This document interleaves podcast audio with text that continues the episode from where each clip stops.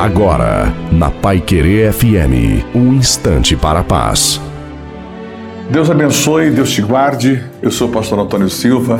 Você que é ouvinte da Pai Querer FM 98.9, você está na sintonia certa. Meditação.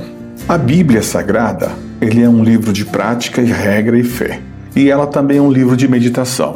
Ao contrário do que se imaginou, ela não é de leitura, ela é de meditação. Então não há necessidade de você ler ela toda.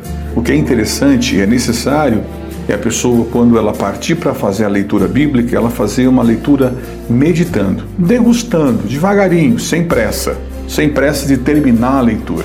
Ela naturalmente ela vai sair do papel e vai entrar na sua vida. Você vai ter um efeito extraordinário, fabuloso.